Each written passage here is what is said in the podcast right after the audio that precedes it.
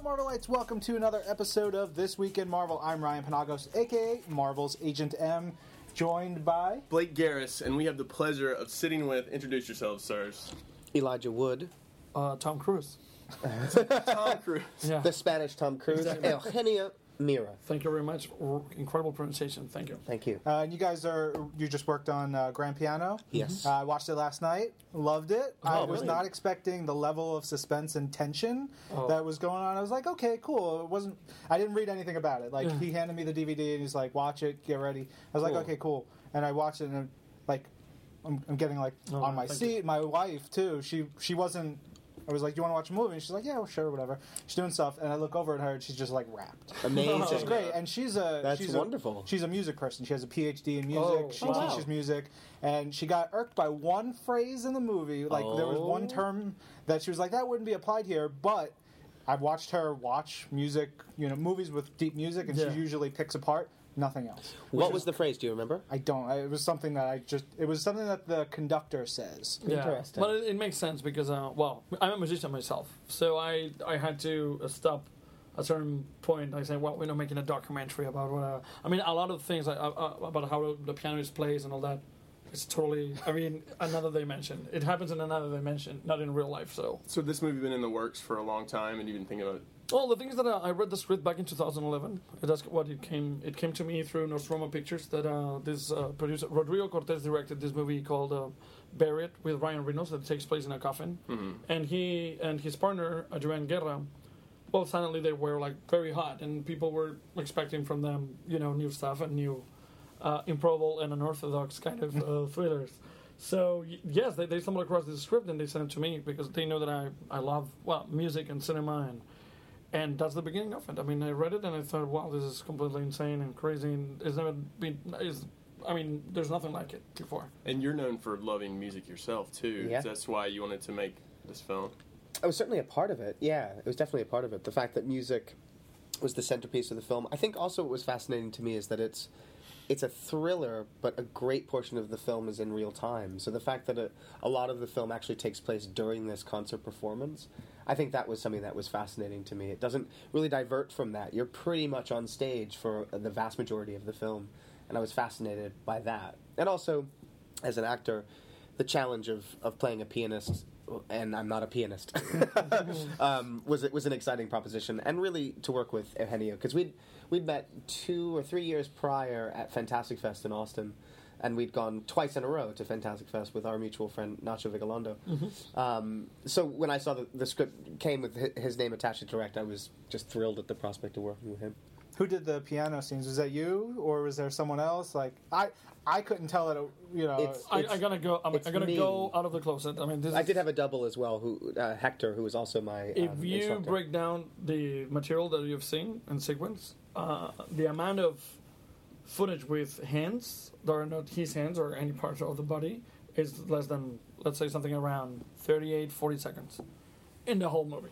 That means that uh, some way we manage. Uh, A way to make you believe that he's playing all the time because he's on, on the shot all the time. And but sometimes you see the back of his neck. Some of the times you just see him one hand. Some of the time you it's it's a play. It's basically basically a misdirection. It's like a spell yeah. thing, and on the verge of witchcraft, I have to say, because he gave us way more than what we anticipated. So yeah, that that's was... where the magic comes. Is you push the envelope. But then he delivers more. Yeah, I love this man. I love this man. The music that was predetermined, so it was all cut to he. I mean, a lot of his work was prior to actually shooting the film because it was the, the the music part of the film, which again, it's like seventy to eighty percent of the movie. All of that was preconceived as a as an animatic, effectively, um, and that had to be cut together mm-hmm. with the music and also timed out specifically because it wasn't like we were shooting master shots. Each shot led to the next shot, and each shot had to fit within a certain time code. Um, therefore, I had a very specific amount. It was like a roadmap for me about when. My face and my hands would be on camera at any given time, so I knew that those were the specific pieces of music to pay attention to that I had to learn. However, when we started shooting, there were plenty of scenes where it's like, oh, I'm just doing forty bars. And it was like, uh, actually, the shot's extended. Now you've got to do these twenty bars that I didn't plan on having to learn. Mm-hmm. So there was a lot of, like, me on my toes, like, okay, hang on, give me f- ten minutes, and, like, going off to the side and learning on a, on a keyboard and wow. being like, okay, let's go. with so I had to com- adapt. With, I had to adapt a lot. With his confidence, we got overconfident, I have to say. And he was like, okay. But it was, like, it was so tempting, you know, like, keep rolling and seeing that he was effectively... Because if they, right, yeah, that's the thing, too, is, like, if they if they kept the camera rolling... I would just keep going. Yeah.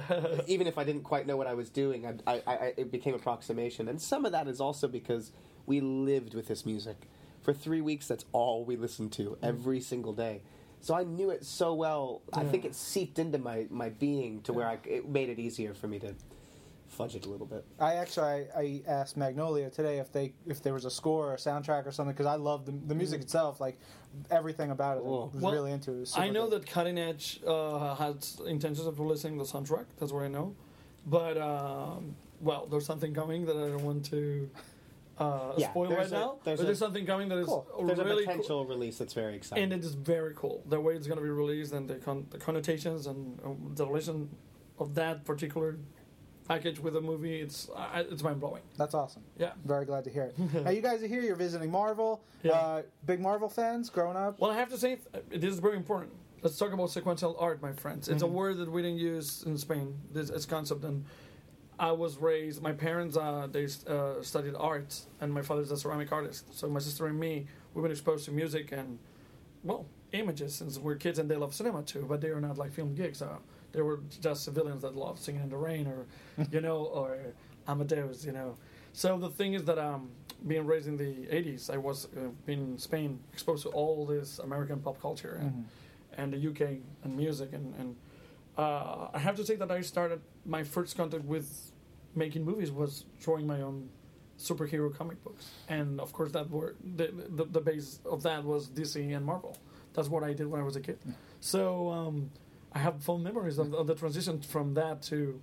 I mean, really, the, the, the amount of energy that I had to spend to create a vignette, a panel, and to think about what comes behind, be, before that and what it comes... And the fact well, that every... it's like storyboards. It's totally... Well, but the thing is that in comic books, something interesting is that every single image, it's invoking a lot of things right. going on. And the moment that you stay with one of those vignettes, it's like creating... It's like uh, solving some tension that it was presented before, and it's creating a new need to know what's going to happen. And even you have a, a, a, a scope of the whole page. I mean, it's misdirection. It's what is being shown and what is not being shown. And the fact that you're going to turn the page. I mean, the, the fact that the guys who wrote comic books know that you're turning a page and that that specific thing is going to be like a cliffhanger, and there you go, and there's a splash page. I always use that as a...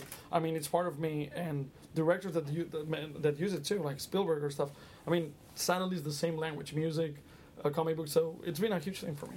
Yeah, and it's interesting because the a lot of the scripts for comics are they, they look like movie scripts, but some writers will go so in depth in, in describing what they need to have in the background, like what you're talking about, mm. really establishing things that if you're just looking at it very, you know, briefly, you may not even notice. But mm. the writer and the artist are putting these things in there for for a lot of effects. You know. Uh, I don't want to get too much in depth with this because this is a subject that is really like, oh my god, I go nuts with it. But uh, to me, scripts uh, in the business, it's it's completely useless for for a director. Uh, at the, the moment that I sit down to write something, I always write my own stuff. That basically is a letter to myself, mm-hmm. and that's how how uh, the the script the people that make the scripts for for for comic books. That's how they do it. It's like they, they have a letter to the the guy that's going to be drawing it. It's like, I see this apartment of this guy, and it's like everything is like complete, like in this movie, but instead of, it's raining outside. So that kind of uh, depiction of what you want to see, that will be a script. That my scripts will be like eight hundred pages if it comes to me. And then you made the, the effort to make it one hundred pages to make sure that you send it to actors and stuff.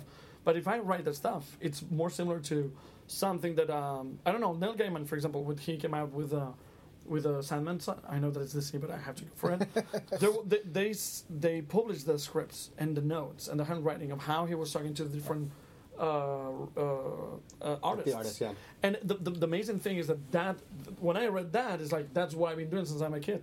I never read before I was sixteen or eighteen years old a script, an excerpt of a script for comic books. But compared to what is a script, it's like a script is nothing. It's just dialogue and a little. You little know, descriptions description. Here and there. Yeah. And uh, I think that, well, um, getting back to the, it's really important for me. The comic book thing is like um, where I started. Mm. Do you have particular characters, Marvel characters? Yeah, well, to me, uh, first I gotta. Um, it's funny too because I never thought about this, but now trying because I I, I mentioned Vision, Vision before. Yeah. There's something that happened in the eighties, and I think that the, the beginning of modern, and when I say modern, I mean sophisticated television. People talk about the, you know, the Sopranos and stuff, but to me it started with uh, Moonlighting, with uh, Bruce Willis and and Sybil Shepard. Um, the, the the fact that that movie, that show was a meta, that they look, there's this fourth wall, uh, they they look at the camera, or they were dressed in things, and that amazing things happened in the show. I wasn't supposed to see that show because I was a kid, yeah. But I saw it and I learned about sexual tension and stuff, and and a lot of stuff that has been the the, the, the cornerstone for all the fiction that we we've been seeing until now. And when it comes to comic books, it happens the same thing. The Vision and the Red Scarlet thing, that they, they, when they're together and they're pretending to be just any other civilians, there's this, I don't know the title, but it's, I think it's Trick or Treat, I think that it's called. And it's about, it's nineteen ninety-six, I think. And it's the, the, both of them moving to this manor, and they're protected by a spell by Thor, because they are under attack by evil forces. And it was like like way beyond anything that I've read of from Marvel or D C. It was like sophisticated. It was about a relationship of extraordinary people that wanted to have an ordinary life. And that was like the quintessential Rod Serling, Steven Spielberg way. Of course you understand that when you grow up and you try to see where things come from. But for a kid, seeing these two guys, an android that is beyond that, it's not only an android, and somebody that's like a supernatural witch, that they want to be together and detached from the Avengers for a while, like we have our normal. I never saw that in a comic book. Mm-hmm. And that was something that it opened the, the Pandora's box for imagination. I have to be, I'll be very clear about that because it's true. And it's parallel to, to Moonlighting. Mm. The sexual tension. I, I, I don't know if you know their history past all that, but there's some tragic stuff. I know, those, I know, I know. Those characters, characters died. Yeah. yeah, no, no, no, totally. Yeah. I bet the, uh, the things that I read in Spanish back in the day, so all the things that I could tell you will have to translate. Who's the kid that was like nuclear? There's the son of Mac, Primo, oh, Jesus, I, I forgot. It's the father. It's like a, yeah, uh, the Red Scarlet brother, Quicksilver. Quicksilver, but it, yeah, but there's some kid that he had to save. It, it was amazing. The reason they had his arm, it was by the radiation. Suddenly he he cannot use his function of being hypersolid or intangible. I, I remember that. I wasn't ready for this interview, and it's popping up. I love it. This is like the first time Moonlighting and comic books have come together yeah. in the history. Well, thank you. Uh, what about you? Any particular characters? I heard you like Fantastic Four. Uh, you know, I, I the Marvel Universe and comics in general I've uh, are not things that I'm that familiar with. I've dipped in and out of comics sort of my entire life, and I come in and I read something almost in its entirety, and then I sort of step back out mm-hmm. again, and then I get back in. So I don't, I don't actually know Marvel that well. Oh, um, we gotta, we gotta smarten you up. I know. We got a lot of books here. We'll get you some more. Throw you some. X-Men is not Marvel, is it? It is. See, X-Men was my jam. Yeah. The, the thing I loved about X-Men, the, uh, see, with comic books, I, I've always loved comics where I could, f- where I felt like I could connect to the mm-hmm. people involved. Batman is D C, obviously. Mm. The reason I love Batman so much is because he's a human. He's a human being in an extraordinary situation. The thing I love about X-Men is that they are, uh, you know, people with deformities, effectively, who are trying to coexist with humanity. Yeah. And that, that was something that I was fascinated by. That's and I, initially, I think my, my introduction to them was the animated series back when I was a kid. And I just, I loved that they were struggling to just be human mm-hmm. amongst humans yeah. who, I mean, it's about, it's about racism. It's about, you know, um, b- people being downtrodden because they're different. I mean, immigration. That, there's, there's immigration. There's huge, huge human elements to the, the, the storytelling within the, the context of the X-Men. So I've always been attracted to X-Men. Yeah, I, and I think you hit a point when you, you talk about Batman, and everybody talks about Batman. Batman is the most Marvel character that they have at mm-hmm. D C because yeah. our characters are, they're flawed, they're mm. human, right. they're they're thrust into situations that they... Well, yeah, like, so I was never a Superman for. fan. I, I mean, I relate to that guy. Th- that's, the, that's the thing. I mean, I, I think that w- the only way you can is that he's... He's an alien from another planet that's trying to adjust, but even that, it's just he's he's all he's all powerful. It's hard to relate to him. That's why you, I, I, I tend to relate to something that's a lot more human, that has qualities that are flawed, and, yeah. and you know it, it gives us something to attach to. Totally, like you look at Spider-Man and. No, but getting back to the modern television thing, I think that Marvel is a reaction to you would, but you said T V twenty years ago, and it was like, eh. And now it's the only way you can get to interesting characters and relate to even the most extraordinary things in a very like uh, intimate bond. Yeah. But the same Marvel, I think that what they did incredibly well is to say, okay, what if Clark Kent was this guy that it's, you know, living with her, you know, it's a reaction to something. It's like adding layers uh-huh. mm-hmm. and pushing the envelope to a different realm. And that's, I mean, that's our discussion.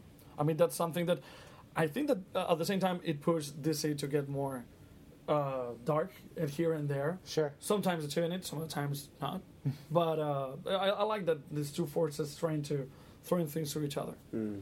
And now we have movies. Iron Man's is, a great character too. Yeah. Because Tony Stark is a great character. Tony yeah. Stark is amazing. Yeah. Oh, the Iron guilt Man. There oh and everything, mm. you know, the what he goes through, it's it's great. It's, it's, great. it's yeah, hard to. Uh, it, that's another one. Iron Man is one. Wolverine and and, and uh, Tony Stark are the two characters that yeah, I read Wolverine's about. A great character. I, the Mariko and all the whole thing in Japan. I mm-hmm. read that and it blew it blew my mind. It yeah. was like I never saw it as a comic book, and, and it's the best compliment I can take. It was like a totally. Western thing about this guy. Out of his place. Oh my God, I love that one. Now it's, it's popping up. If you if you keep pinching, it's gonna be something. Yeah, yeah, definitely. Awesome. Well, thank you guys for coming in. Of course, thank you. I hope you get to see a little bit more of The Office. Uh, of course. Make make sure one of the editors shows them something cool. Yeah, cool. Awesome. Thanks, Joe. Thank you very much. Thank Thanks, you, man. This man. is Marvel, your universe.